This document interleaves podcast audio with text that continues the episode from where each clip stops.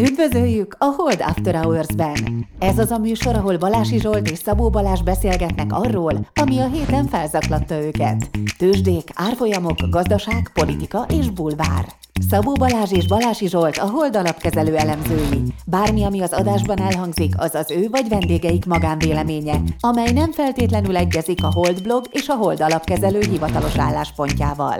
A műsor szórakoztató célral készült, befektetési döntések alapjául nem kíván szolgálni. A Hold alapkezelő ügyfelei és alkalmazottai egyaránt rendelkezhetnek pozíciókkal az adásban tárgyalt pénzügyi eszközökben.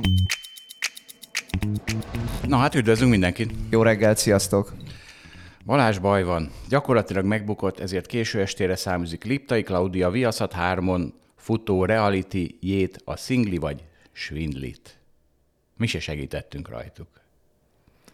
Hát akkor ezt most mondd el a hallgatóknak, hogy miért fontos. Mert Mert ők- múlt héten erről nevetgéltünk rajta? A, mert hogy ők voltak, akik ellopták a dizájnunkat, vagyis hát nem tudjuk, hogy ellopták-e, mindenki eldönthette magának. De nagyon, nagyon hasonlít a dizájnjuk a miénkhez. Ja, és... ja, most már világos, igen. Én védtem, hogy nem is lopták el a dizájnunkat. Igen, igen, igen. Figyelj, én ezt a kudarcot, ezt jobban az enyémnek érzem, mint a magyar válogatott győzelmét. Hogy, hogy érzed? Hogy érzed ezt? Na, na, Én a magyar válogatott győzelmét jobban magamnak érzem, mint a Swingli vagy Svindli bukását. Olyan nehezen mondom ki. Szerintem, ha ezt A Excelben... viaszhathoz valahogy nincs semmilyen vonzódásom. Hát kivéve így, hogy a mi dizájnunkkal fut. De, de, na, mindegy. Mindegy.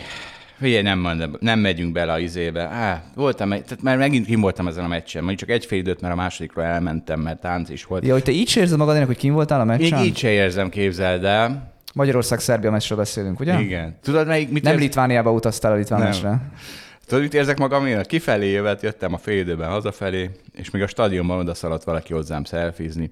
Köszönöm szépen, az ilyen, ilyenek, az, ezek az igazi sikerek, nem, nem gagyi Nobel-díja. Figyelj, lehet, hogy a stadionban több selfie csináltak veled, mint Szoboszlaival, mert lehet, hogy egyet sem engedette, meg egyet, igen. Így van, azok nagyon lettek ütve a bodyguardok által. Velem lehet szelfizni, senki nem üt agyon senkit. Na, figyelj, megint Wellingtonban jártunk. Így Elmond- van. Elmondod, mi Wellington? Wellington, Új-Zéland fővárosa. De azért nagyon izgalmas, mert vasárnap este ott lehet trédelni azon a tőzsdén, mert semmilyen másik tőzsde nincsen nyitva. És ugye, de inkább csak devizát, hiszen mi Új-Zélandon mi az, ami globális eszköz, deviza. És hát Lengyelországban választások voltak, az adja itt az aktualitást, és úgy tűnik, hogy most már biztosan nyert az ellenzék, vagyis az ellenzéki pártok alakíthatnak kormányt. De akkor még csak Twitter hírek voltak az exit pólokról, és mi rohantunk Balázsra Wellingtonba zlotyit venni forinttal szembe, euróval szembe, mindennel szembe. Én, Mert- én euróval szemben vettem, nem a forinttal szemben. Igen, én vettem forinttal szemben is. Azt nem is tudom, melyik van nagyobb Most nem nyerőben. megyek bele, ennek meg volt az oka. Szerintem egyébként, amikor van a, tehát rövid távon, amikor van egy ilyen hype a régióban, hogy kijön egy jó hír, akkor egyébként a forint is erősödik, akár a lengyel választásokra. Ez így van, csak szerintem így markánsabb lesz a lengyel magyar, tehát a lengyel-magyar divergencia, hogy ezek elindulnak az európai integráció irányába, mi meg maradunk a dezintegráció irányában, és ez egy ilyen markáns különbség szerintem. Én vettem hát... lengyel részvényt, és igazából ez a fontos, nem is a devizat, csak mondhatjuk úgy, hogy megvettem a devizát a részvényhez. De hát a deviza ugye az nem, tehát azt Én már azt le is zártam, most ebben nem menjünk bele.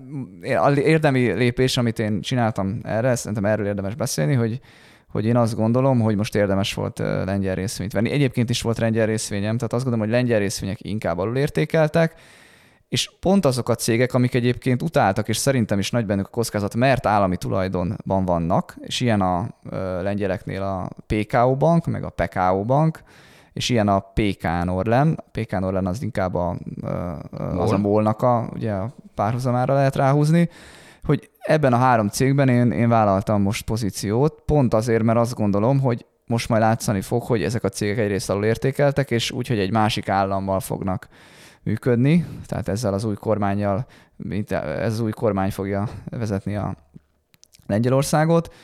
Ugye ami triviális különbség az az, hogy biztosan lesz, és viszonylag gyorsan lesznek EU-s pénzek.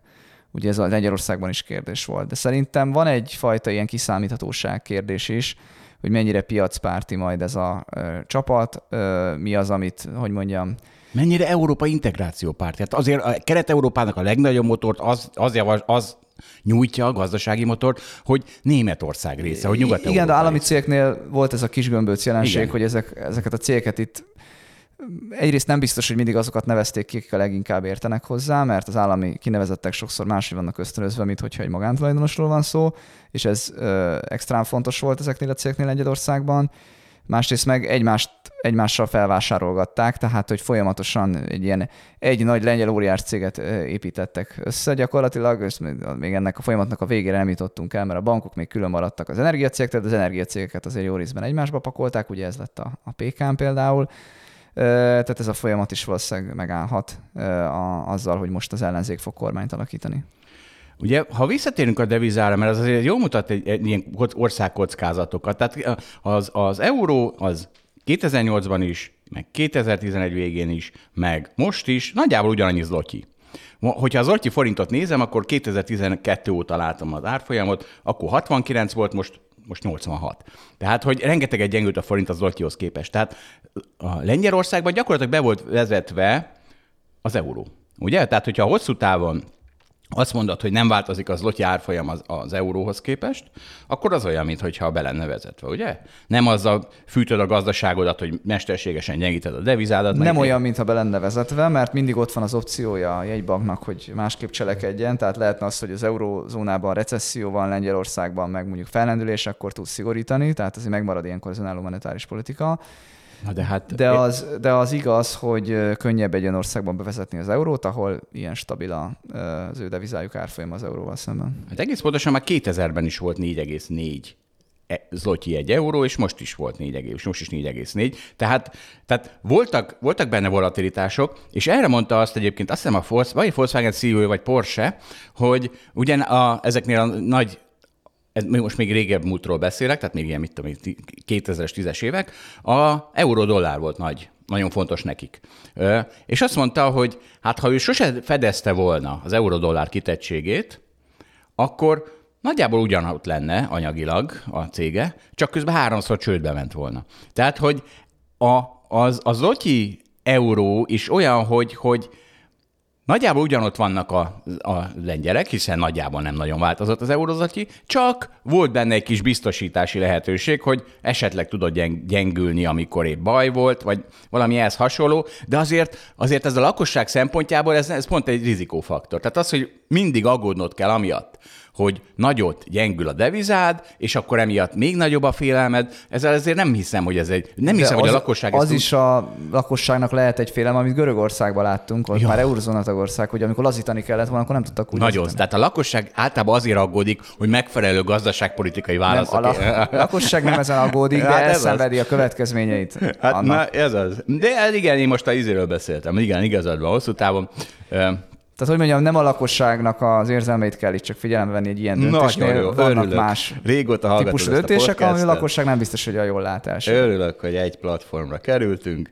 Na, figyelj, de egyébként és akkor még egy kicsit Lengyelország. pont most raktak ki Vakmajom. Hol van az egész EU legmagasabb épülete? Varsóban. 310 méteres Varsó tár, vagy Varsó torony, mit tudom én, hogy mondják, és nagyon sok érdekesség van. Ez 310 méter, megnéztem a MOL, MOL torony a 143 méter, tehát ez több, mint a duplája, és ez a legmagasabb Európában. Varsóban egyébként 12 darab 150 méternél magasabb felhőkarcoló van. Egyébként azt mondja, Moltor, hogy felhőkarcoló vagy sem, az vita kérdése, mert van, aki 100 métertől méri, van, aki 150-től is. Magasabb, mint az Eiffel torony magasabb, mint az Eiffel torony. Jó.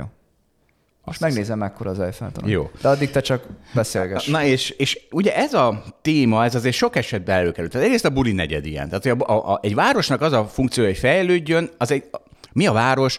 Munkaerő, a munkaerő fellegvára, tehát a specializáció fellegvára, a gazdaság fellegvára, azért gyűlnek össze emberek, hogy tök jó dolgokat csináljanak. Az, hogy ez, mi, mi az, hogy tök jó dolog, az azt jelenti, hogy Budapest GDP per fő az duplája nem tudom minek, mondjuk akár már Pécsnek is lehet, és hát triplája valami falunak. Tehát, hogy, hogy erről beszélünk, hogy valami jó dolgot, hogy a munkamegosztás, a specializáció fellegvára az EU, a város, és ugye merre tud hatékonyan terjeszkedni egy város? Fölfelé.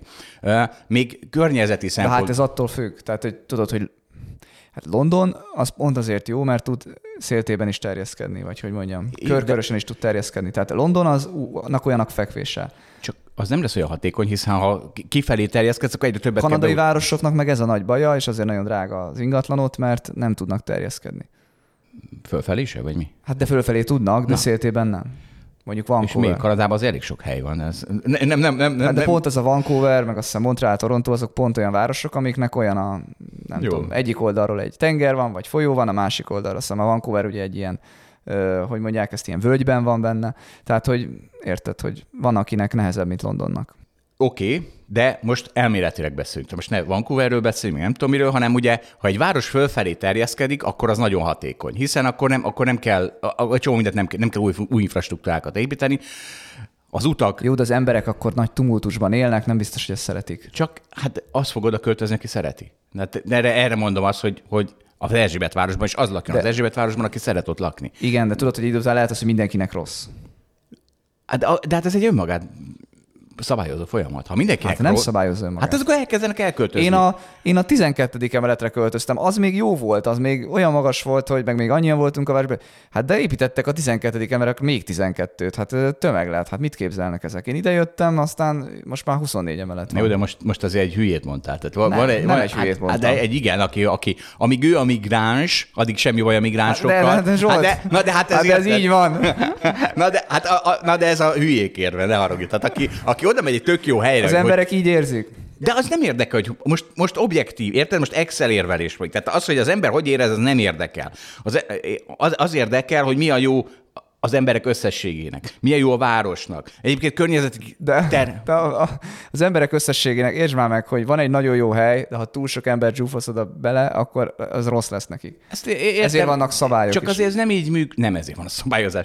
Jaj, ne, nagyon örülök, hogy ezt is idehagytad, nem ezért van a szabályozás. Ez Magyarországon Jó, ugye... tényleg nem ezért van. Elhamarkodott volt. Magyarországon nem ezért van, de van, ahol gondolom, hogy ezért van. Igen, tehát, és akkor két nagy különbség ezzel a Va- Varsó torony meg a MOL toronyjal kapcsolatban. A Varsó tornyot egy brit cég tervezte, és egy szlovák cég építette. A MOL tornyot azt külföldi tervezte, de valamiért a, a magyar, a Market építő ZRT építette, tehát ez is egy óriási különbség. Tehát az, hogy integráns része az európai gazdaságnak, vagy ez a protekcionista Jó, most az, hogy melyik építőipari cég építette, attól még lehetsz integráns része. Lehetsz. Jó, de azért, ez, azért érzed, hogy ez egy szimbolikája annak, hogy melyik irányba megy Lengyelország, melyik irányba Magyarország. Európai integráció. Magyar, ha Budapest építene egy nagy monumentális valamit, akkor én örülök neki, hogyha ezt magyar cégek csinálják. Mert te egy provinci, provincionális, izé, stb. gondolkodású ember vagy, de ott Egyébként Lengyelország... meg az Eiffel torony is 300 méter, tessék. Megnéztem. De ez 310. És antennával az Eiffel torony 320. Azt hiszem, nem tudom, mi van az antennákkal. Jó, azt hagyjuk. Ez az egyik, ami nagy különbség, a moltor, mol, moltorony, a másik pedig az, hogy a moltorony kedvéért ugye törvényt módosítottak, szabályozás, a Varsó torony miatt nem kellett szabályt módosítani. Na, és itt van, tessék, még a 444 cikke is. A történelmi panorámát megbolygató MOL székház. Hát Milyen történelmi könyörgöm? Hát a történelmi ez egy mocsár volt, 4 millió éven keresztül. Aztán, aztán viskók voltak. Hát ez, ez milyen ostoba ez ság, ez a történelmi panoráma? Ugye a, a buli negyeddel kapcsolatban, történelmi belváros. Hát ezek változnak. A város azért van, hogy változzon. Nem azért van, hogy történelmi panoráma. De lehet ezért... róla szubjektíven véleményed, hogy hogy néz ki jól. Csak ne akart beállítani valamit. Szerintem is az néz ki jól, hogyha itt nagyon sok épület készült a század előn, akkor azokat újítjuk fel, és mondjuk nem leromboljuk őket, és hipermodern, nem tudom, felőkarcolókat húzunk fel, mint Kuala Lumpurban van. Egyiknek ez tetszik, másiknak azt tetszik, azt hiszem tudjuk, hogy gazdaságilag melyik az előnyösebb. Na, menjünk gazdaságra. Nem tudjuk, melyik az előnyösebb gazdaság. Mind a kettő lehet előnyös gazdaságilag. Nem kell a Kuala Lumpuri felőkarcoló Budapestnek. Hát kell. Én úgy látom, hogy kell, hiszen itt Magyarországon is felrobbantak az ingatlanárak. Miért? Mert nem fölfelé terjeszkedünk, hanem sem Nem, a, nem azért robbantak fel az ingatlanok, Azért, hát fölfelé. nyilván, hogyha nőne a kínálat, akkor nem robbanna föl annyira. De nem az- azért nem nő, mert nincs elég hely szerintem. Nem ez az oka neki. Hát nem, nem értem, érted, ha ki, a peremkerületek terjeszkednek, akkor onnan be kell utaznod. Tehát az, az, az nem ugyanaz, De mint, valaki hogy... ott akar lakni, tudod? Ja, nagyon jó, nagyon jó. nem csak az árak Nagyon jó. Én is peremkerületben lakom. Kiket is kell üdvözölnöd a podcastban? Kiket? Nem tudom. Ki... Székelydeszkások. Ne, nem tudom, kiket? Nem a székelydeszkásokat, hanem a nem tudom, a csepelieket, vagy a valaki Ja, írt ja, neked, ja, hogy a. Ah, üdvözlöm kaptuk a- hallgatói levelet, a hogy soroksáriak. a soroksáriak. Soroksáriak. Soroksáról érkezett. eh, Soroksári deszkások, szevasztok. Így van, igen. Na, eh, 46 dollár. 46 dollár volt. A Birkenstockkal foglalkoztunk, 46 dollár volt az IPO ára, és 42 nyitott, 41-en nyitott mondjuk, és leesett egészen 36-ig. És ezt úgy, Új, e, és ugye 46-on, mit mondtunk, százas pépereje volt neki? Körülbelül Nem. igen. És kedves sajtó, az, hogy egy IPO után esik az ár, az nem sikertelen IPO, az, az egy sikeres. Az azt jelenti, hogy azok a csávók drágán adták el a részvényeiket az ostobáknak, akik csak azért, mert a Barbie föltartja a bapucsot, megveszik százas péperen a, a Birkenstockot. Tehát ki lettek tömve a libák. Ugye, libákat szoktuk tömni? A vidéki hallgatók, kiket tömnek? A libákat, meg ezeket, akik megvették százas péperen a Birkenstockot, és egyébként nem, azért sokat nem esett, tehát mondjuk 10%-kal van most lejjebb, vagy 20-szal az IPO árhoz képest, hát itt még mindig 80-as az a pépere. Úgyhogy kedves... Igen, meg egyébként is akkor esés, hát megint 40 az árfolyam, és mennyi volt Visszament az IPO? 40-re? 45, Úristen. 44, tehát a 10%-os esés, tehát még ebből a szempontból sem. Mi sehol nem vagyunk, de akkor is nem kell százas péperen vásárolni dilettánsok. OVK-ba kell rakni a pénzt. Ott még akkor sem le van Birkenstock részvény százas péperen, ha duplázna esetleg, garantálom, nem Balázs? Nem hiszem, hogy százas péperen... Stílusod erős, a tartalommal egyet tudok érteni. Így van, mindenki. Na nézzük, Te, itt van, tessék, stílus, tartalom, David Solomon. Tudod-e ki David Solomon? Nem. Goldman Sachs vezérigazgató, CEO, kolléga, kolléga, Balázs kolléga úgy döntött, hogy nem fog többé DJ-ként fellépni magas rangú rendezvényeken, miután olyan kritikák érték, amelyek szerint hobbija elvonja a figyelmet a Wall Street-i céget vezető munkájáról.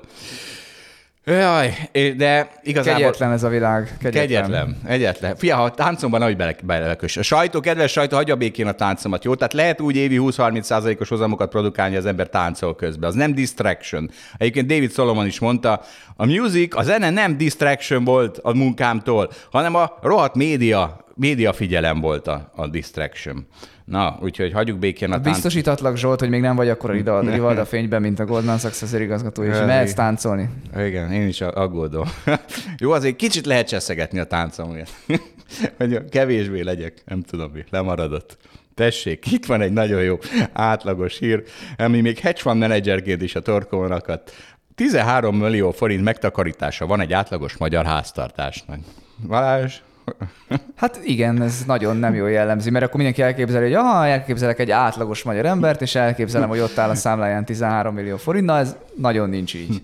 nagyon. És A medián magyar embernek nincsen sajnos De érdemi még itt meg a medián se jó. Ugye még a medián is egy, egy elég torz mé- mérő. Itt semmi se jó. Tehát itt, itt az a jó, hogy megnézzük, hogy az emberek 80%-ának nincs megtakarítása, vagy valami. Tehát Igen, igen, a... igen. Tehát, Tehát, sajnos ez a helyzet, hogy Igen. Magyarországon az emberek többségének, hogyha olyan gondja lenne, hogy néhány havi fizetését bele kell tenni egy nem tudom, új autóba, vagy egy új mosógépbe, vagy egy nem tudom mibe, akkor, akkor azt nem egy könnyen tudja megcsinálni.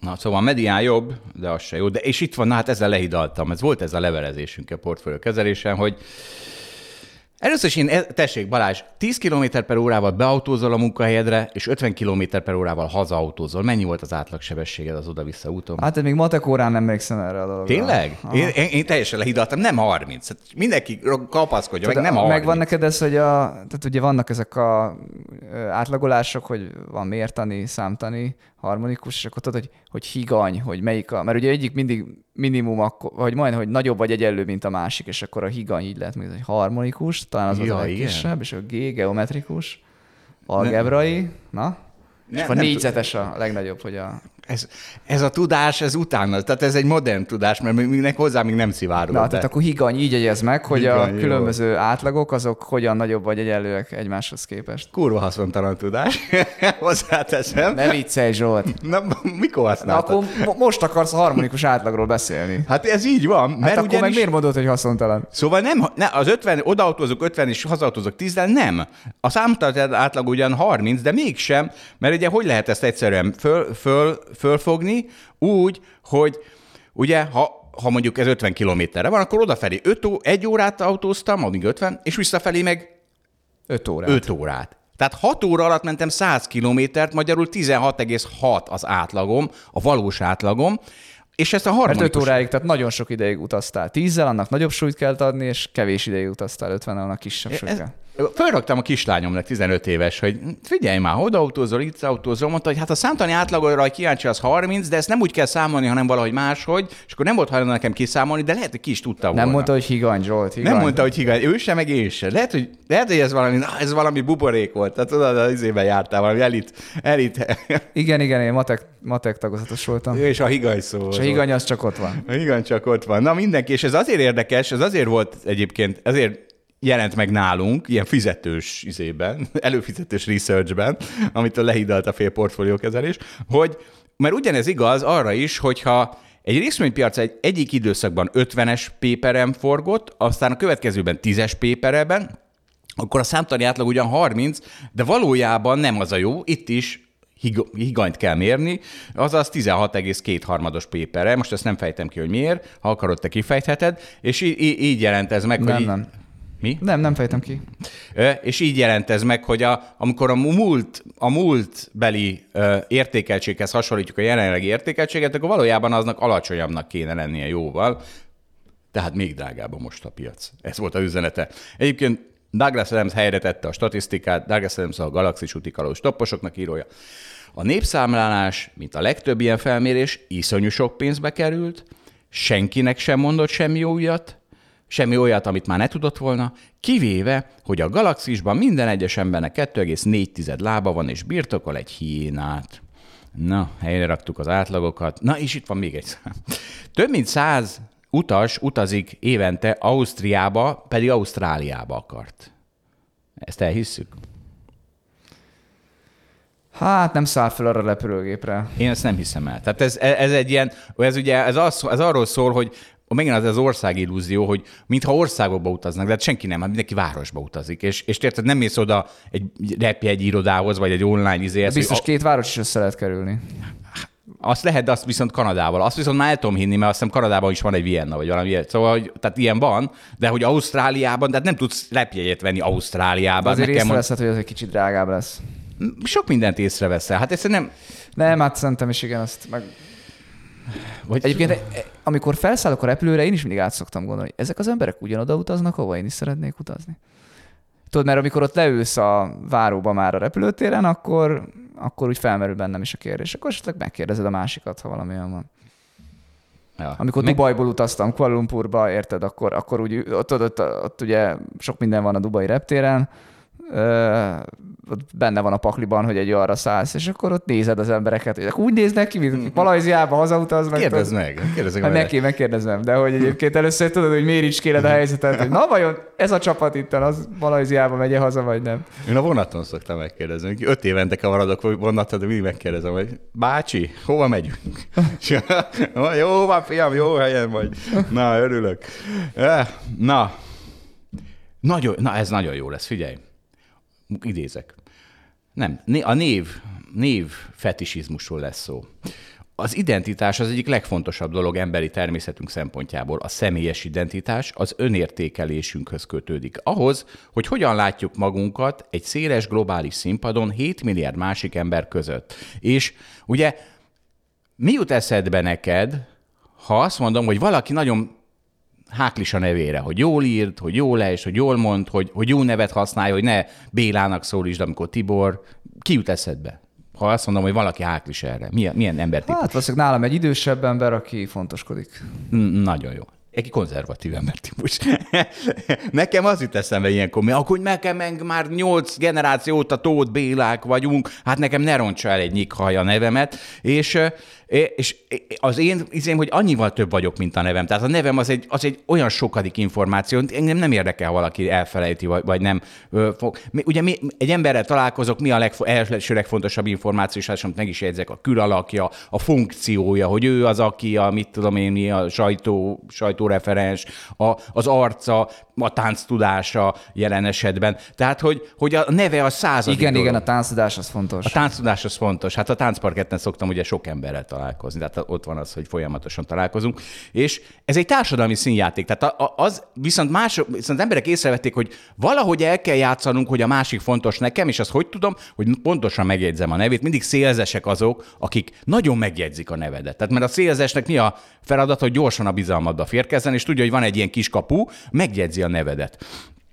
Na, szóval én nem veszek részt ebbe a társadalmi színjátékba, úgyhogy senki ne aggódjon, ha elfelejtem a nevét, az se probléma, ha ő az enyémet.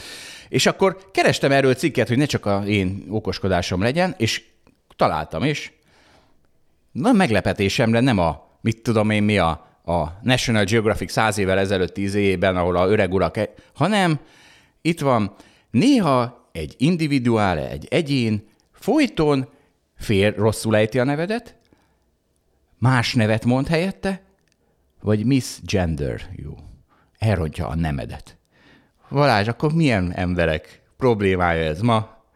Megmondom, ez összeért megint a bal és a jobb oldal azoknak, akik értem, most jött, jött egy csomó ember, a, tehát összekavarodott a világ, és akkor jönnek az ázsiai nevek, meg a dél-amerikai értem, nevek. Értem a problémát. És, hát én sem tudom, egy csomó elemzést kapunk olyan nevektől, hogy Na, pontosan. azt sem tudom, melyik ország, vagy hogy fiú vagy lány. Hát Próbálj meg kiejteni. És Miss Gen- ja, de Miss Gender You, ja várj, lehet, hogy a neve alapján Miss Gender You? Mert én azt hittem, hogy kinézett Nem, alapján. nem, nem, de hogy is neve alapján, meg hogy he or she.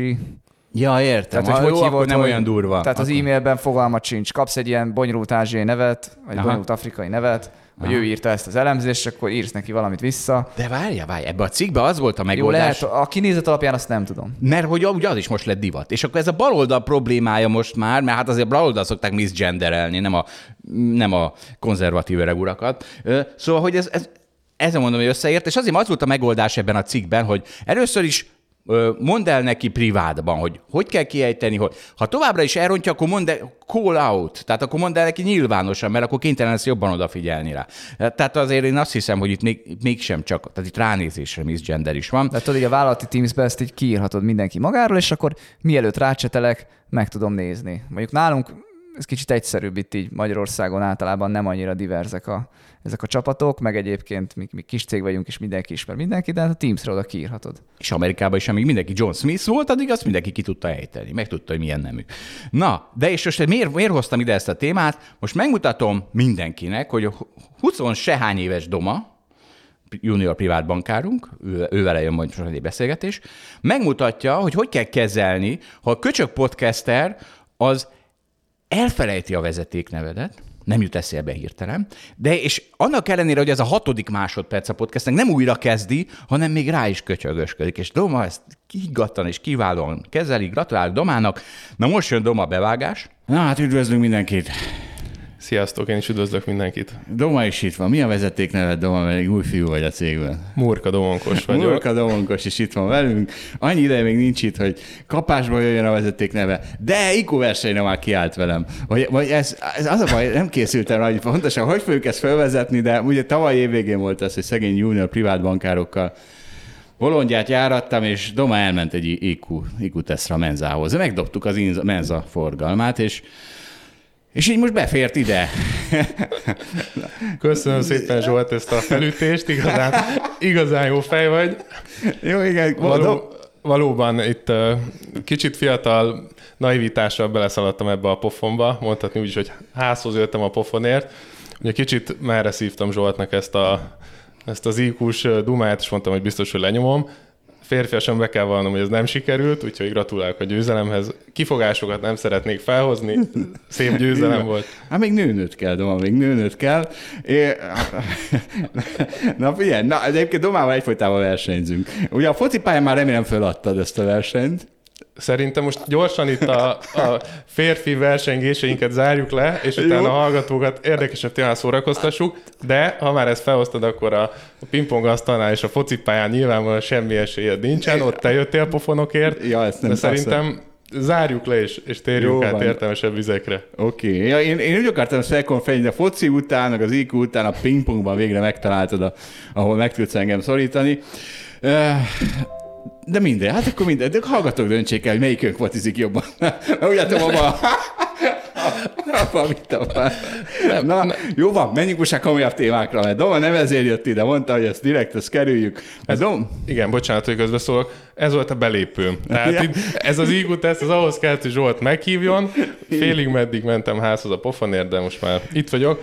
És ha már itt vagyok, annyit engedj meg, hogy kicsit, ezt szerintem még neked sem mondtam, hogy három évvel ezelőtt, két és fél három évvel ezelőtt a közgázos haverjai mutatták nekem a podcastet, akkor kezdtem el hallgatni, még uh, gépészmérnök végzettséggel és teljesen más irányba, vagy irányba haladva, és azért jelentkeztem a Hold alapkezelőbe, úgyhogy sokszor emlegetett, hogy berúgod majd itt a HR ajtaját fizetésemelésért. Ezért fejvadász cégek súlyos összegeket szoktak cégekről ö, leszámlázni, félig meddig ez a te érdemed. Köszönöm szépen, de ör- örülök, hogy hívtalak. Kár, hogy Balázs nincs itt, de majd akkor lejátszuk neki ezt a részt. És Na szóval Doma, ugye ő, vannak egy csomó, van egy csomó fiatal privát bankárunk, négy egész pontosan, még kettőt keresünk, tehát bátran lehet jelentkezni, és Doma a mérnöki pályáról jött, Na erről beszél valamit, hogy mi, mi történt vele, tehát biztos a Old After hours kívül más is kellett ahhoz, hogy mérnöki pályára átállja a privát banki pályára. Kellett. Egy nagyon kicsit visszaugrok, hogy értető legyen a sztori. Én már azért így a mérnökin is éreztem, hogy ez tök jó dolog, egész érdekes, meg nagyon hasznos az életben, de nem biztos, hogy ez érdekel a legjobban a világon. És ez úgy érett bennem már egy-két éve, el is mentem az alapképzés után pénzügymester szakra, ott jött ugye a podcast is, és igazából arra jutottam, külföldön dolgoztam egy rövid ideig, és... Németországban, haldokló Németország. Haldokló Németország, igen. És ott hétfőtől péntekig dolgoztam az autóiparban, mint, mint gépészmérnök, digitalizációs projekteken, és szombat reggel felkeltem, ott egyedül voltam, tehát párom nem költözött ki velem az akkori, és azért mondom, azért akadtam vele, mert akkori barátnő most már megyasszonyom, és hát hétvégén az elég sok időm volt egyedül, és elmentem mindig futni, és hallgattam a podcastet szombat reggelent, és rájöttem egy pár hónap után, hogy fú, hát ez sokkal érdekesebb, mint amit hétfőtől péntekig csinálok, és erre eltöltök két-három órát egy héten, és 40-et, vagy esetenként még többet arra, amit hivatásszerűen csinálok, és ez így nagyon rossz arány, és valamit kell, kell ezzel hosszú távon kezdeni. És egyébként is, de ez, ebben majd belemegyünk kicsit később, hogy melyik pályához mi kell. És akkor itt jött a, a podcast hallgatás, és egy, egyik reggel az irodában megláttam még a reggeli kávé mellett a híreket pörgetve, hogy privát bankárt keres a Hold, és ott ö, frissen és azon nyomban írtam egy motivációs levelet a privát bankároknak, hogy én ugyan még másik területen dolgozom, és csak közelítek-e felé, de ha ez így érdekes lehet, üljünk le beszélgetni, és szerencsére leültünk, és itt vagyok másfél éve. Na így kell állni a változáshoz. Tehát most Doma lehet, hogy IQ-ban leszerepel, de ilyen életbölcsességben rendkívül érett a korához képest. Tehát ez, a, ez az ember fölismeri, hogy az, hogy valaki rossz, nem szereti azt, amit csinál, van olyan, amit szeretni fog. Tehát emiatt nem kell aggódni. Én, én, én, én 30 éves koromig sodrottam és utáltam, amit csinálok, és mindig mindenhonnan kirúgtak, mert pont úgy dolgoztam, mint aki nem szereti azt, amit csinál. És, és 30 éves korám, koromban találtam rá a tőzsdére.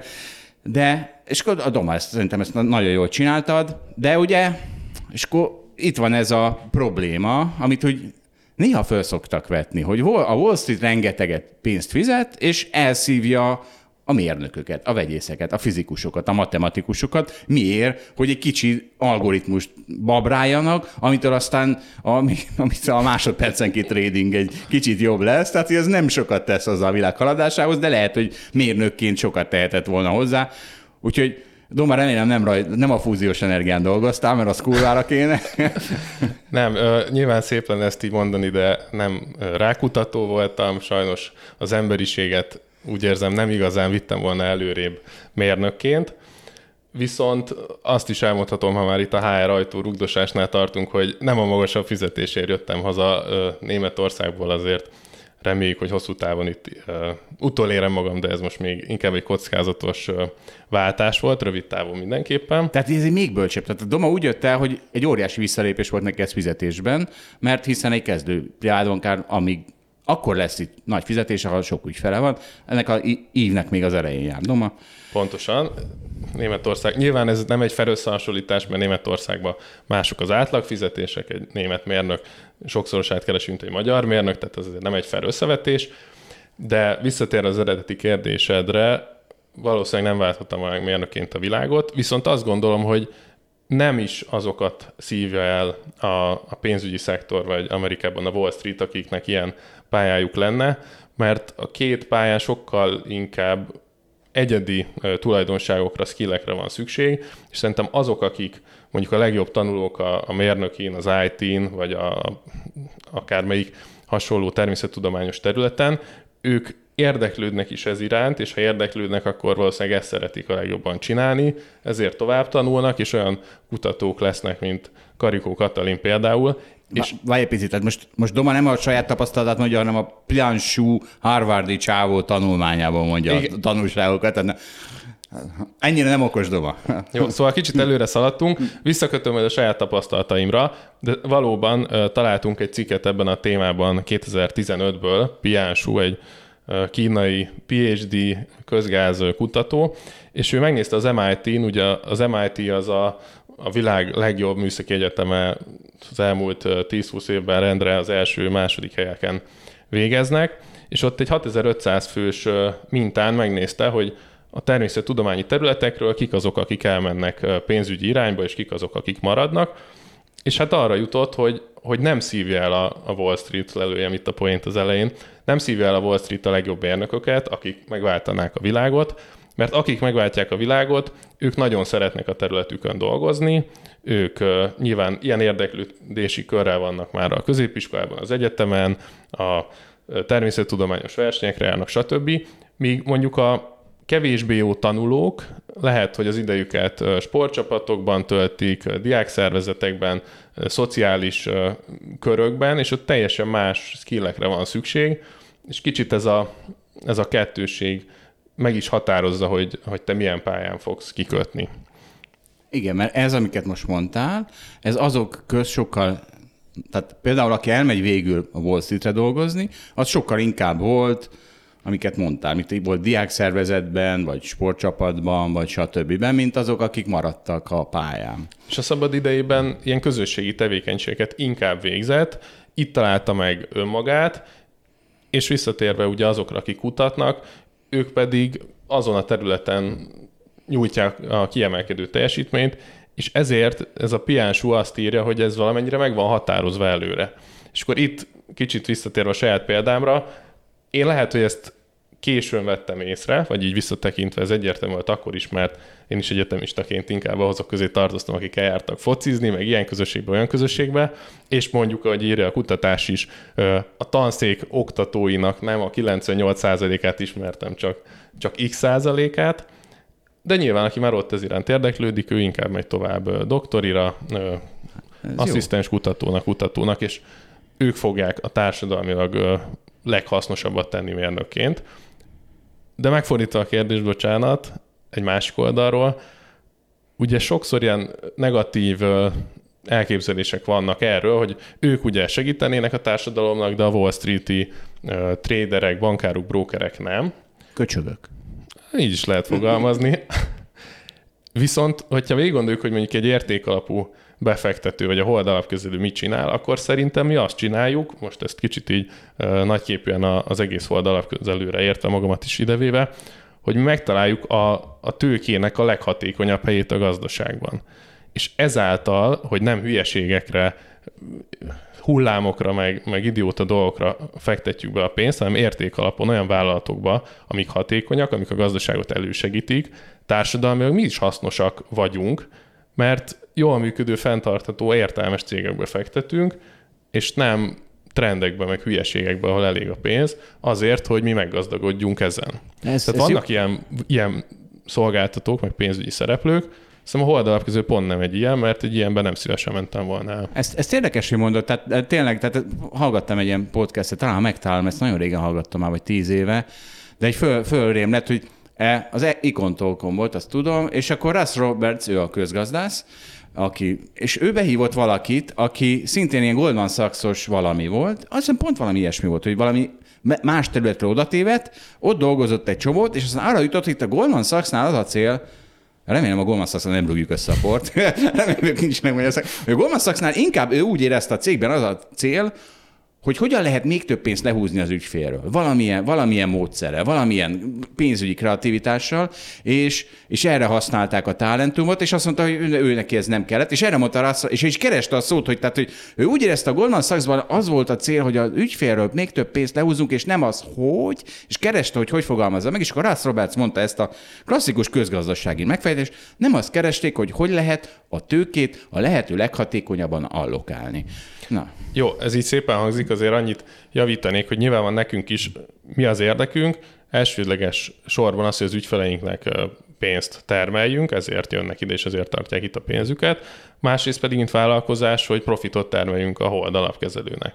Csak ezt lehet szerintem olyan szinten csinálni, hogy a kettő egyrészt közös cél, másrészt ezt lehet hatékonyan és, és még a társadalmi folyamatokat is kicsit optimalizálva meg elősegítve tenni, ez csak egy olyan nézőpont, amit azért hozok be, hogy szerintem ez nem ilyen fekete-fehér, hogy természettudományos kutatóként te segítesz, pénzügyi dolgozóként te elcseszed, hanem itt azért értelmes elvek között ezt lehet segíteni. Megmondom, hol fogható még nagy nagy különbség, hogy egy cég hosszú távon gondolkozik, vagy rövid távon. Tehát ugye mi a klasszikus rövid távú gondolkodás, a balatoni lángosozó, egyszer fog idejönni ez a strandoló, 4000 forintért adom neki a lángost, és van a másik, mondjuk a oldalapkező, aki, a, a, a, aki az ügyfél elégedettségből él meg, és abból, hogy esetleg annyira elégedett az ügyfél, hogy még a ismerőseinek is szól. Tehát, hogy azt hiszem, hogy Magyarországon itt fogható meg a legjobban, hogy mi a különbség egy, egy olyan cég közt, ami nem szeretnél lenni, meg egy olyan cég közt, amit szeretnél lenni.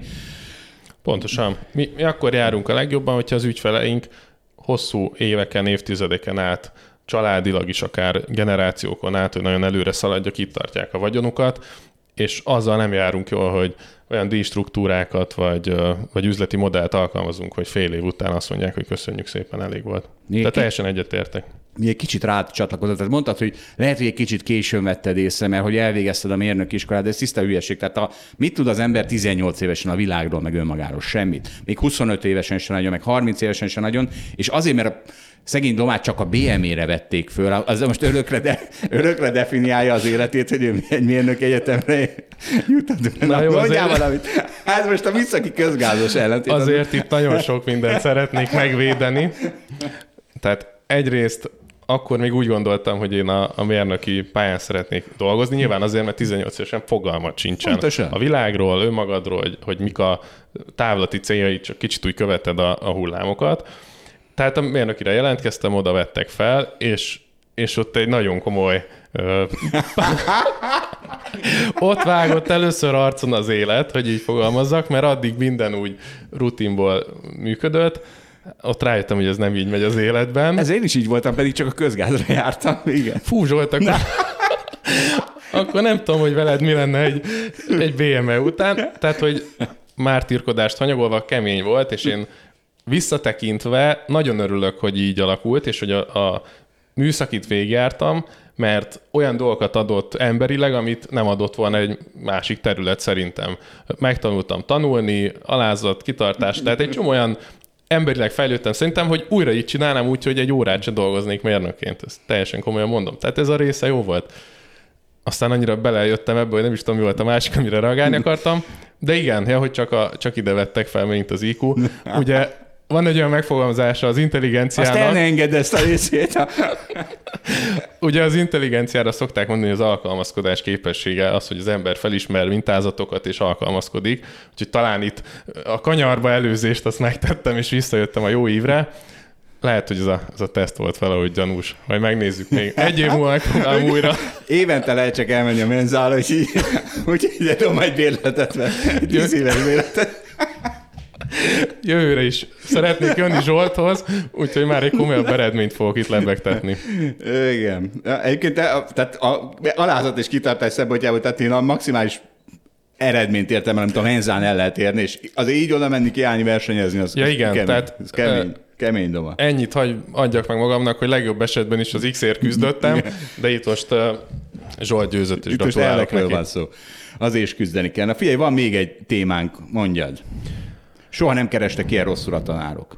Igen, és nem Magyarországról van szó, az elképesztő. Igen, egy másik uh, hír, amit olvastam most az elmúlt egy-két hétben, és a fiatal privát bankárok, hogyha jelentkeznek, most hozzájuk szólok, uh, cikkeket is írunk a blogra, úgyhogy most ebből a témából uh, írok éppen egy cikket, és egy olyan hírt találtam, hogy igazából Magyarországon már sokat hallottunk a tanárok helyzetéről, ezt mindenki ismeri, de globálisan is elég nagy a probléma, és az Egyesült Államokban kihozták azt, hogy soha nem kerestek ilyen rosszul a, a tanárok, relatív a többi diplomáshoz képest. Ez a soha ez 1960 óta biztos, hogy így van. Előtte nem láttam adatokat, statisztikát.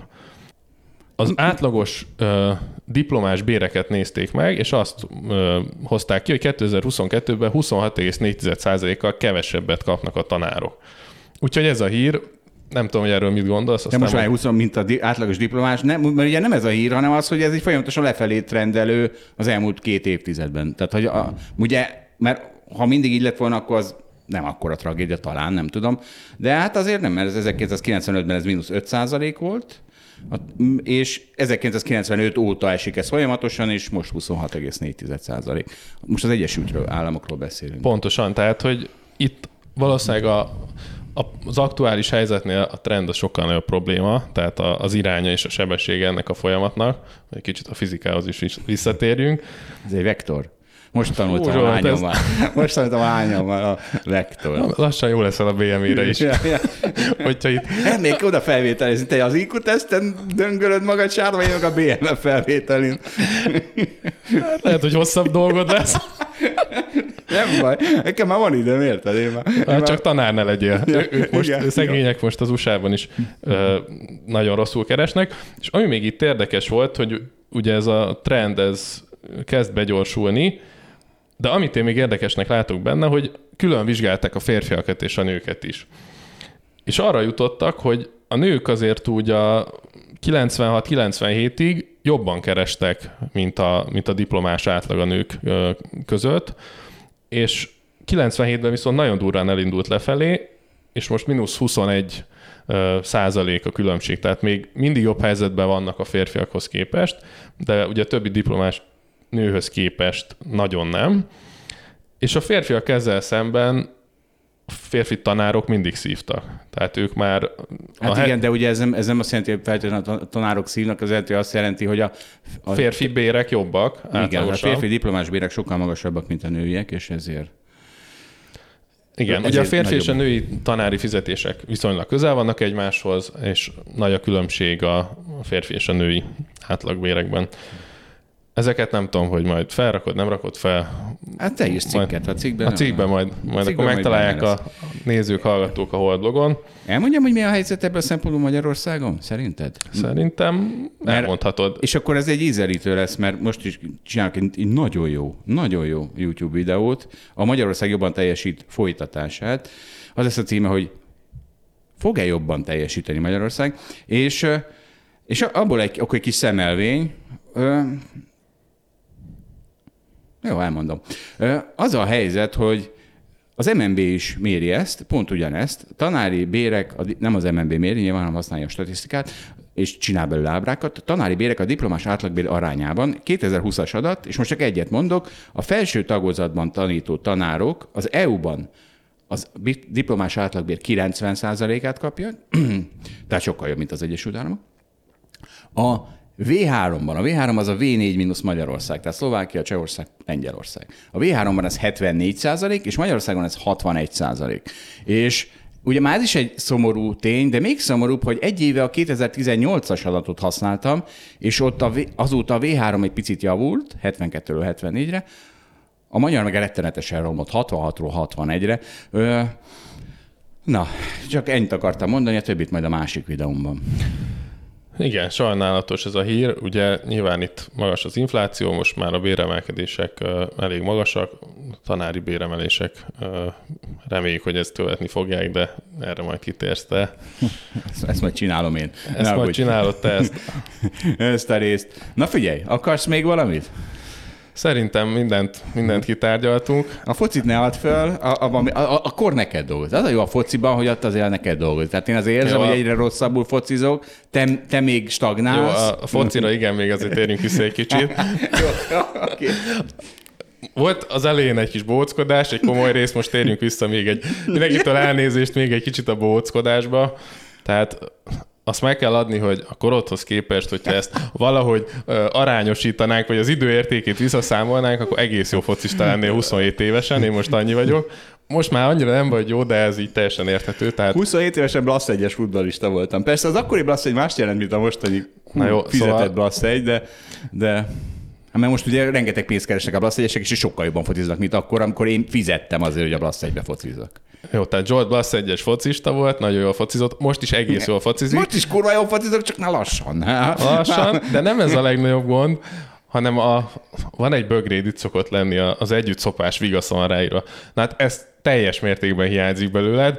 A pár héttel ezelőtt Zsoltal egy csapatban voltunk, és elég csúnyán szívtunk. Tehát ez lett volna az együtt, együtt ez lett volna az együtt, a vigasz az nem volt meg sehol, de együtt szoptunk. mentem, az volt és a vigasz. Zsolt úgy döntött, hogy ez az együtt szopás, ez legyen domáéknak nélkülem szopás, és ott hagyott minket a foci vége előtt, mert Akkor nem voltunk párosan szerintem. kiegészítsük ezt, tehát 11-en voltunk, tehát az, az szívás, mert akkor valaki mindig kiül. Egyrészt, tehát ezért mentem haza, másrészt pedig azt gondoltam, hogy lesz annyi eszetek, hogy anélkül hogy szólnék, hogy cseréljetek. Mert hogy, Jó. és, és, és Zsolt, én én szememre lett vett, vagy ők nem osztották újra a csapatokat. Tartom a válladat, Zsolt, miattad is a cégben, és így, hogy visszatérek a legelejéhez, hogy lezárjuk keretes szerkezettel, ugye három évvel ezelőtt mi a haverjaimmal arról beszéltünk, hogy ó, fejcsába ez a Zsolt, de valakinek nagyon meg kéne mondani neki néha, mert, mert néha botrány, úgyhogy itt most kicsit azt érzem,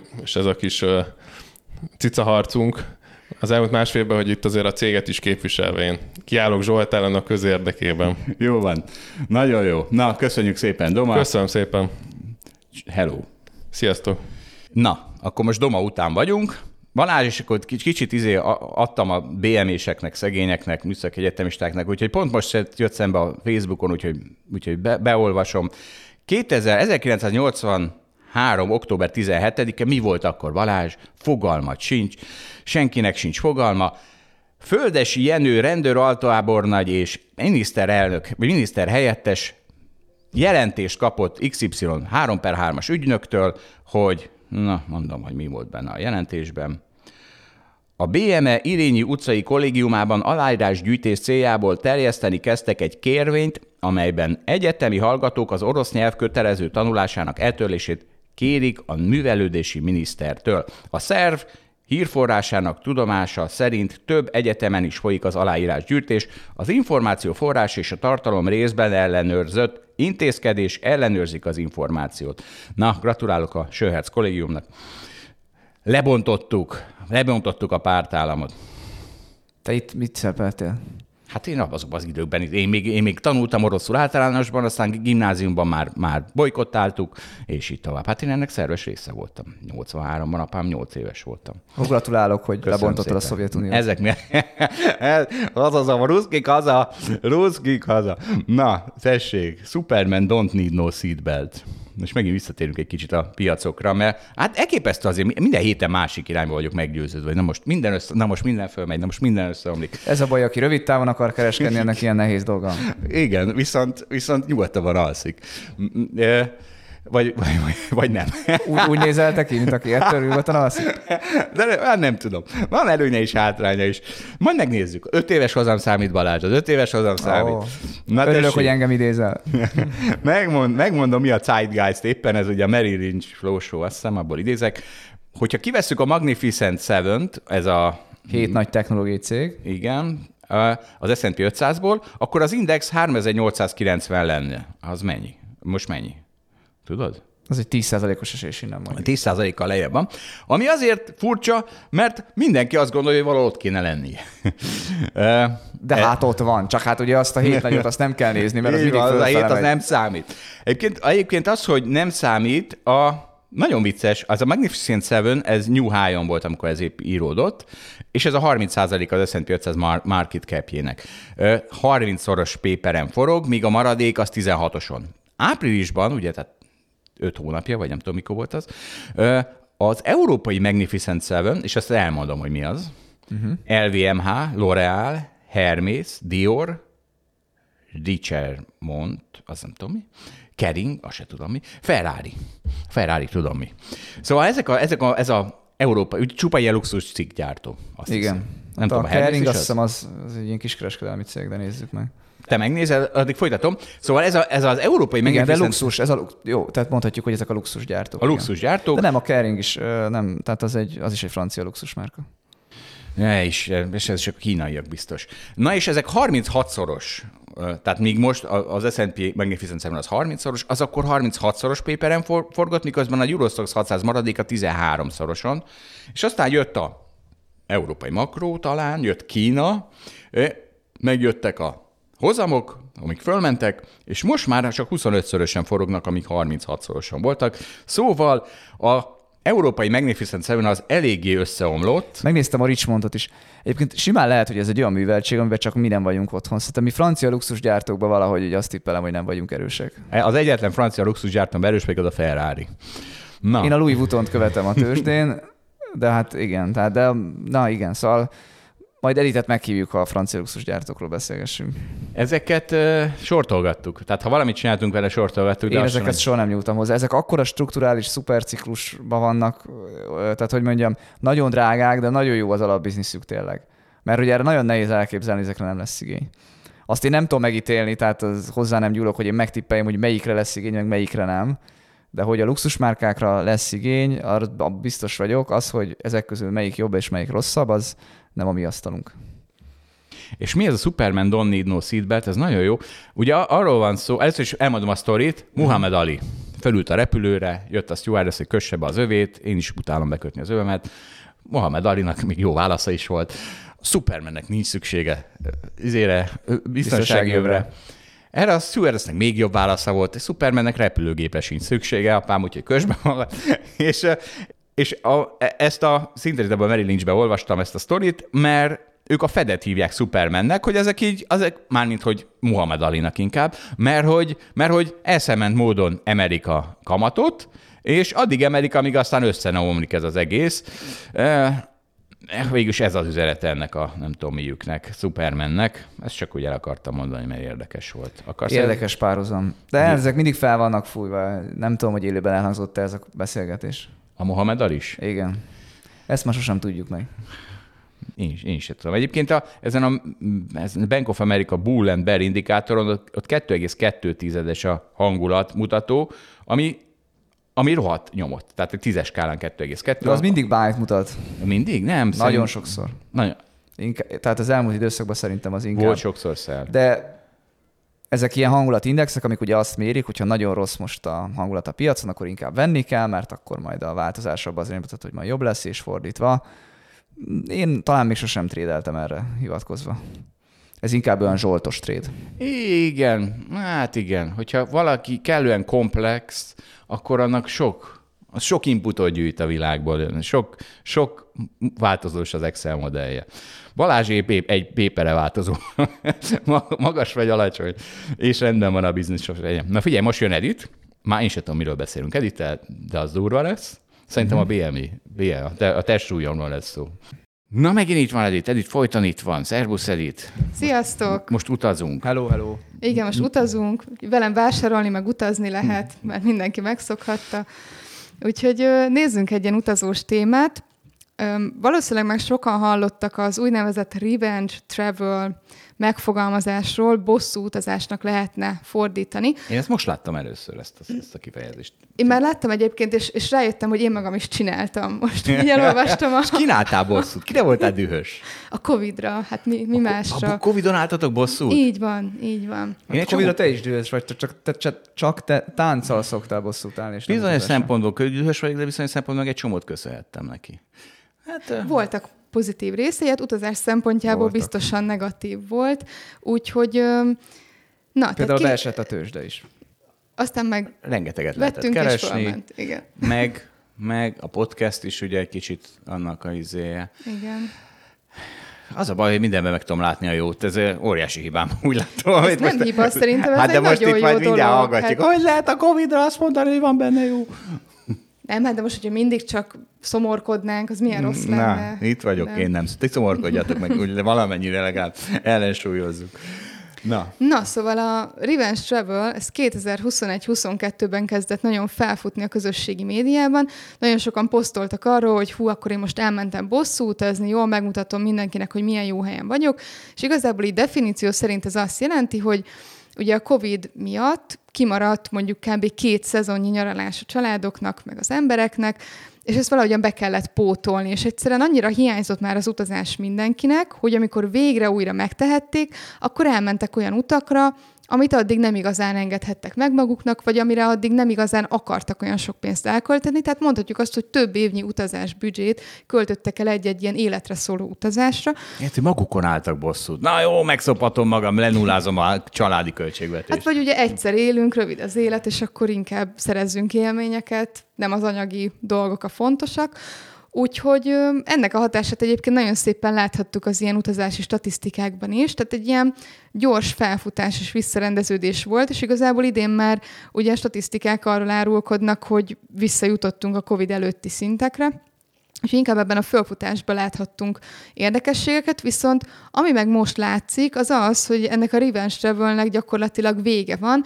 A legtöbb európai országban most már úgy kezdik visszafogni magukat az emberek, hogy jó, megcsináltam, elutaztam, most álljunk vissza a régi kerékvágásba, majd jövő nyáron akkor megyek újra. Most, hogy nincs pénzem már a dollár generálra sem, majd most akkor...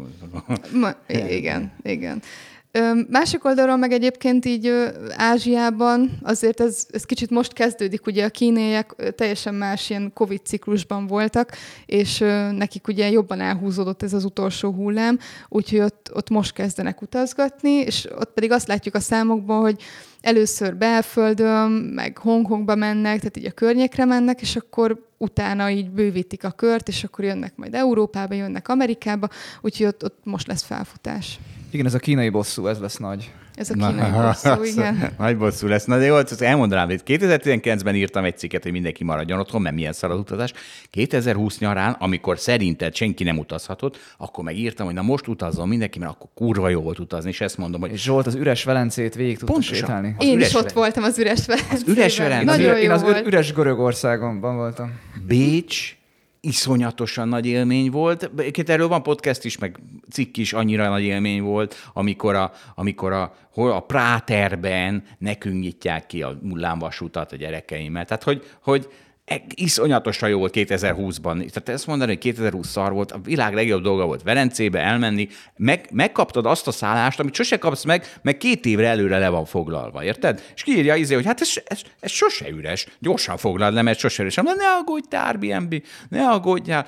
2020-ban az üres, na és nem, tényleg üres volt, és a világ legjobb helyén, olcsón, na, na mondom én, hogy 2020-nak azért volt egy pozitív hozadéka. Hát ez jó volt, meg abban a szerencsés helyzetben voltál, hogy autóval elér elérted Velencét, ami egyébként egy jó úti cél, könnyebb volt menni, azért repülővel kevesebben indultak el 2020 nyarán. Hát menjen mindenki oda, ahol autóval tud menni. Európában persze, az elég sok hely van. Mi szerencsés lokációban vagyunk, azt mondhatom. Hát igen, de ugye, na jó, minden, most nem szervezem meg a 2020-as nyaralásainkat. most már késő. Már akkor is megszerveztem. Na. na, és akkor ha már travel, akkor itt van tessék még egy ilyen divat téma. A BMI index az egy divat téma. BMI index, hát a, mi a testsúly, izé, hogy nézel ki, hát ez mindig divat, nem? Az mindig divat. Na ugye. És mi a címe a cikknek, a fene vigyel, most ezt pont nem. Tehát Racionális a lányoknak vékonynak lenni. Ez volt, vagy valami ilyesmi. Igen, igen. E, gazdaságilag racionális. Izé, ugye minden szempontból, tehát minden szempontból racionális, de gazdaságilag is, is, és mert ugye arról szól ez a cikk, Kezdem az ábrával, mert az, az összefoglalja, hogy miért nyafog itt az Economist, meg, meg minden izé. Azért nyafognak, mert van egy ilyen trend, hogy az átlag gazdag az sokkal soványabb, mint az átlag szegény. Ez minden országban mérhető. És az az állítás, hogy na jó, de ez a nőknél van így. Tehát a nők azok, akik ezt beállítják ezt az átlagot, mert a férfiaknál ez sokkal kevésbé kimutatható ez a trend. Tehát itt van egy, egy franciaországi adat, itt a nők legszegényebb 20%-nak a közel 20%-a dagadt, de a, a, a leggazdagabb 20%-nak csak a 8%-a dagadt a nők szintjén. De a férfiak szintjén ez, a, ez ami itt ilyen meredek görbe, ez egy sokkal, sokkal egyenesebb. Itt csak mit tudom én, 13 és 10 között mozog ez az arány. Olaszországban meg egyenesen vízszintes a férfiaké, és a nőké meg mondjuk 13-ról lejön 7-8-ra.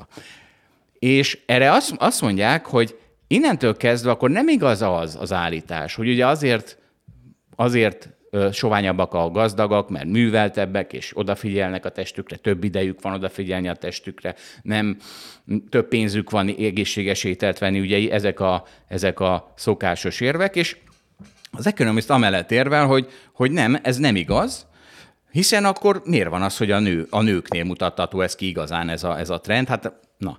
És és természetesen innentől kezdve, hogy nőkről van szó, végig ez a cikk megpróbálja valamiféle elnyomásnak beállítani azt, hogy a nők soványabbak, vagy nem is tudom, oda kell figyelni a testükre. És itt van például, kezdenek valami szerzével, aki leírja, hogy jaj, amikor ő visszajött Franciaországba egy amerikai utazás után gyerekként, akkor az apja azt mondta neki, hogy jaj, kislányom úgy néz ki, mint egy zsák krumpli. És, és aztán le kellett fogyni a szegénynek.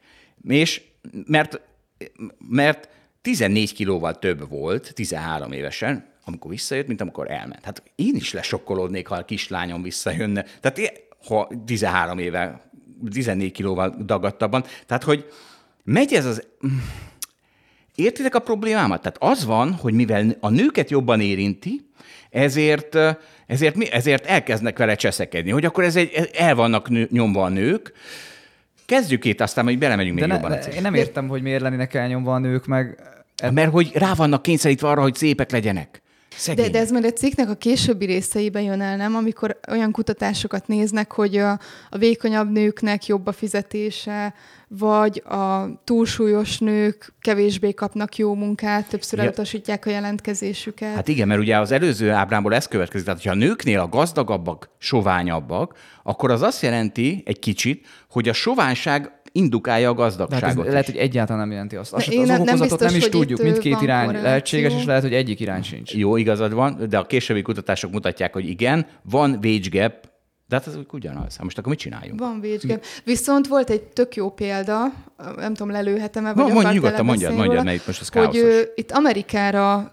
kifejezetten Amerikára mondtak egy példát, hogy ott még talán van is értelme annak, hogy a munkáltató a vékonyabb nőket előnyben részesíti, hiszen hogyha a munkáltató egészségbiztosítást ad a fizetés mellé a dolgozónak, akkor egy túlsúlyos, mondjuk nem csak nő, hanem túlsúlyos dolgozónak, ez lehet férfi is, ö, sokkal drágább az a biztosítás, hiszen nagyobb egészségügyi kockázatot hordoz. Úgyhogy e- ez mondjuk lehet egy ilyen érvelhető Hát. faktor, csak az az érdekes, hogy ezt a hatást Amerikában is inkább a nőkre figyelték meg, és a férfiakra nem. Pedig Igen. rájuk is ugyanígy igaz. De erre van egy ellenérv, hogy a, az olyan férfiak, akik a szegényebbekhez tartoznak, azok sokkal inkább végeznek kétkezi munkát.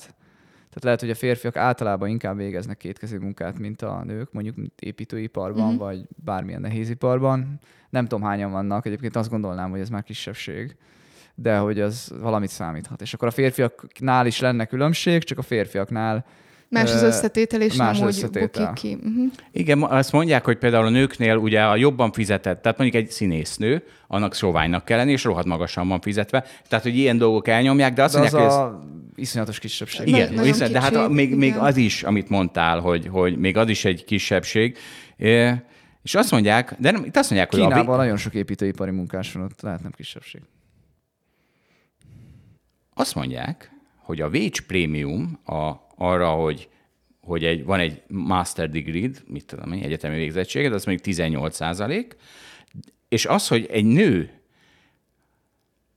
20 kilóval nehezebb, mint a normális, az ennek a fele. Tehát, hogy lefogyni 20 kilót egy kövér nőnek, az életes során az akkora prémium, fel akkora prémium, mintha egy egyetemet végzett volna el. Tehát, hogy van egy ilyen állítás is.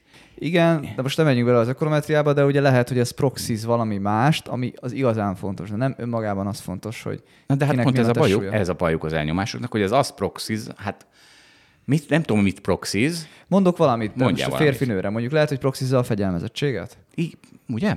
Ugye, ugye? Ugye, ugye? De itt végig az van beállítva, hogy szegény nőknek meg kell ennek felelnia, ennek a stigmának, hogy nekik, nekik, nekik soványabbnak kell lenni.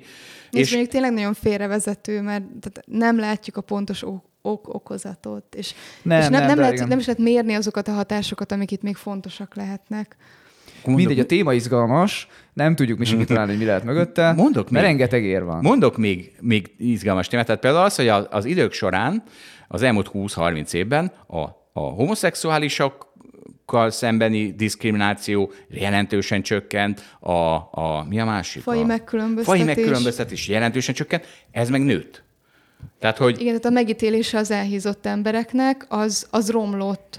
És ez még a végsgebben is kimutatható. Tehát nagyon furcsa ez az egész, és ne, nekem és És, mert, de, de, és akkor álljunk meg, mert hogy az a kérdés, hogy döntesz-e róla. De egy csomó ember ugye nem dönt, mert olyan a egészségügyi helyzete, Igen, tehát- hogy egyszerűen ő nem tud lefogyni. Így van, tehát ez a vélemény az inkább abból fakad, hogy van-e nálad kontroll, hogy tudj ezen változtatni, vagy nincsen.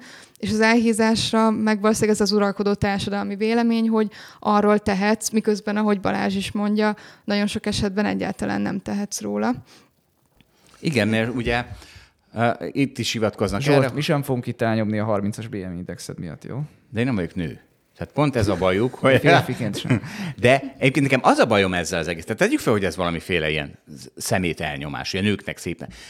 A férfinak mit kell csinálni? Akkor, ezek szerint. Intelligensnek, képzetnek lenni, szorgalmasnak lenni, és akkor tud előre haladni. A nő És meg... lehet kövér, meg nem kövér. nő meg, és lehet kövér meg, de a nő meg elmehet spinningelni. Közben hallgathat podcastet, zenét, és fogy, és szépül, és nő a fizetése. Tehát ne, miért, miért kell ezt egyfajta gonoszságként beállítani, amikor ez, ez egy Érted? Hát, Tehát az ember összerakodik egy csomó mindenből. Az egyik az az esztétikuma.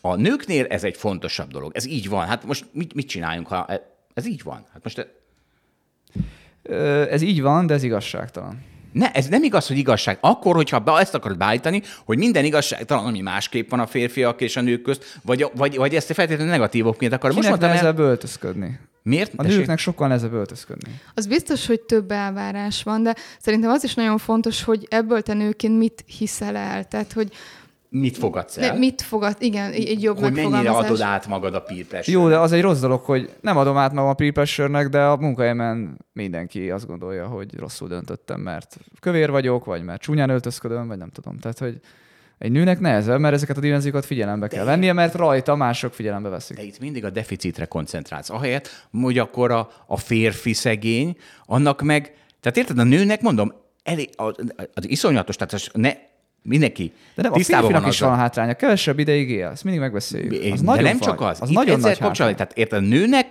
a nővel nem történhet jobb, mint hogy a társadalom egy kicsit abba az irányba nyomja, hogy legyen egészségesebb, legyen szebb. Hát az a nő sokkal nagyobb békében lesz önmagával, az egy sokkal boldogabb élete lesz, peer pressure nélkül is. Érted? Tehát a, szoktam ezt mondani, a, és De ki- érted, hogy tehát nem úgy ki, tehát ha az lenne, hogy a legyél egészségesebb, az más, mint a legyél szebb, vagy akár a legyél csirosabb. de nem, mert most a... lefogyásról van szó, és az, az viszont egyenlő az egészségesebbel is. Tehát, hogyha úgy de, kezdem... ne, de nem, de egy csomó ember nem tud lefogyni. Bármit csinál. Most nem, olyan a Értem alkata. én, ezt, ezt én értem, hogy van, aki ezt megszívja, ezt a izét, na de úgy általában egy olyan peer pressure a társadalomtól, hogy legyél soványabb, az az egészségesebb, azt ne állítsuk már be, hogy de szar a nőknek. És akkor az, hogy elmész spinningelni, ettől gyakorlatilag nő a fizetése. Hát Ugye ha a társadalom azt várja, hogy legyél soványabb, az inkább a nőknek szar.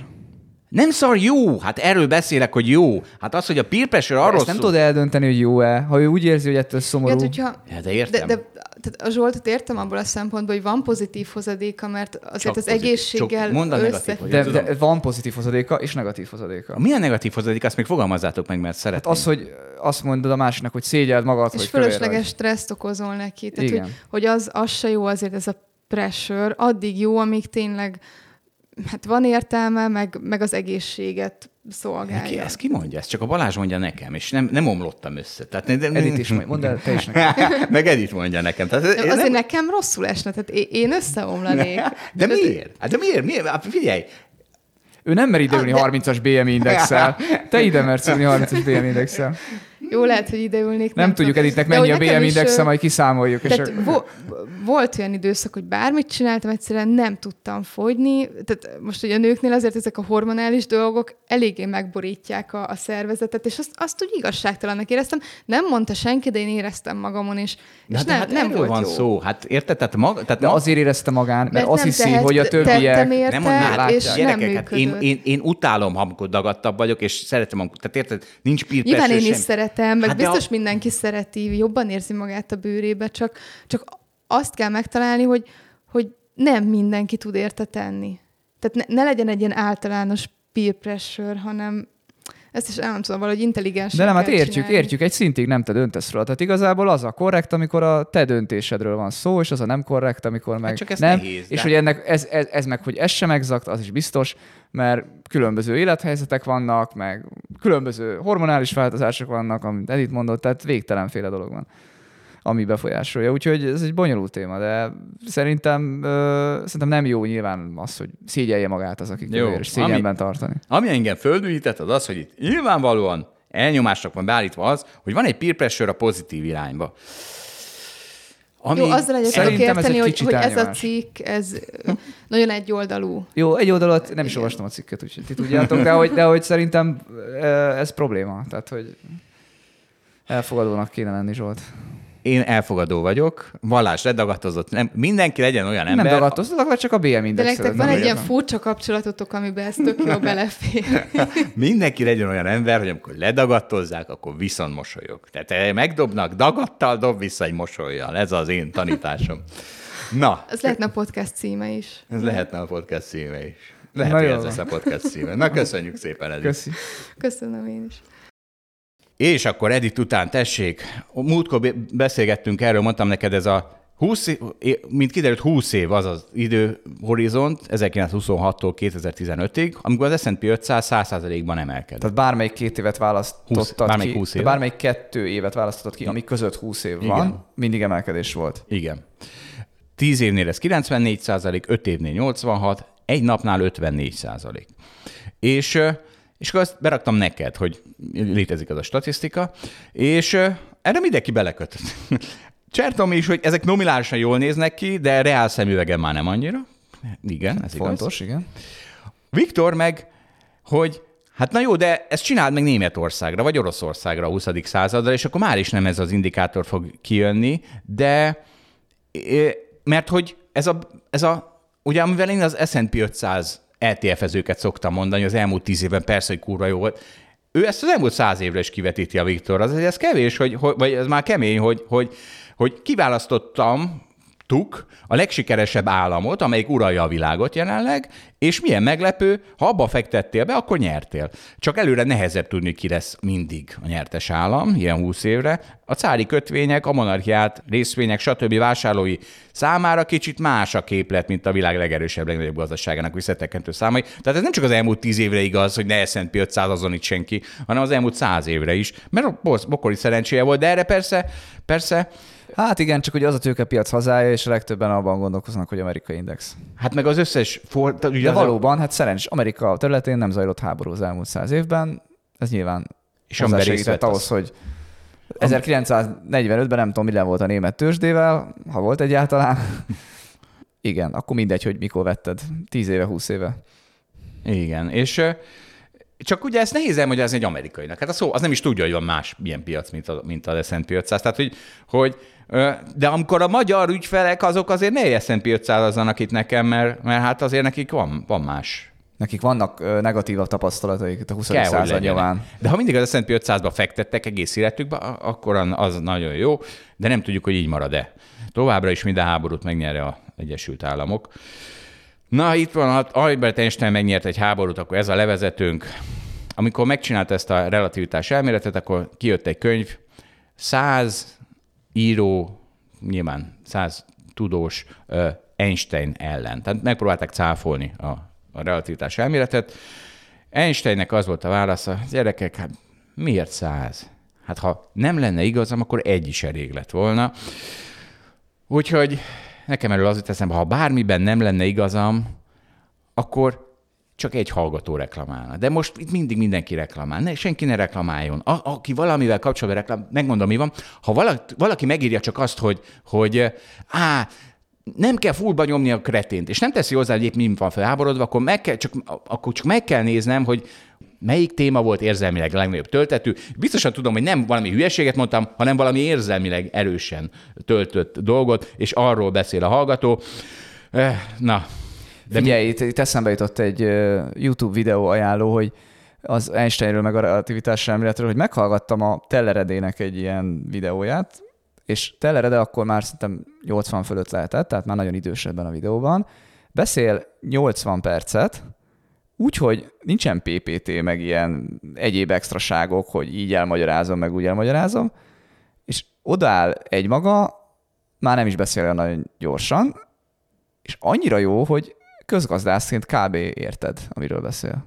Elképesztő. ezt hát, hogy megnézem. És úgy beszél a relativitás elméletről, meg hogy téridő, meg univerzum, meg tehát ezekről a témákról, hogy úgy azt mondja az ember, hogy fú, annyira jól össze van rakva, és csak ott ül a idős bácsi, és mondja.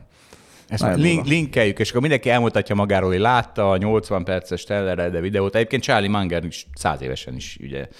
Hát Na azért jó, ők már modern technológiát használják. Tehát, hogy pont ez az, azt gondolod, hogy itt ott kellene mutogatni az ábrákat, meg a csillagokat, meg a nem tudom, mindenféle grafikonokat, na, ő, ő csak úgy mondja, és tudod követni. Nagyszerű, hát munkor itt a vége, fuss el véle. Mindenki like, kövesse minket a Facebookon, az Instagramon, meg a YouTube-on. Nem Twitteren. tudom. Igen, Bárhol. mindenhol. De Na, köszönjük a viszonthallásra, sziasztok! Szervusztok. Köszönjük, hogy velünk tartott a Hold After Hours mai részében. Ha tetszett a műsor, kérjük értékeljen minket, és iratkozzon fel csatornánkra, hogy azonnal értesüljön legfrissebb epizódjainkról. Az adással kapcsolatos részleteket és az említett cikkeket, ábrákat keresse a Hold blogon. Ez volt a Hold After Hours. Tartson velünk a következő adásban is!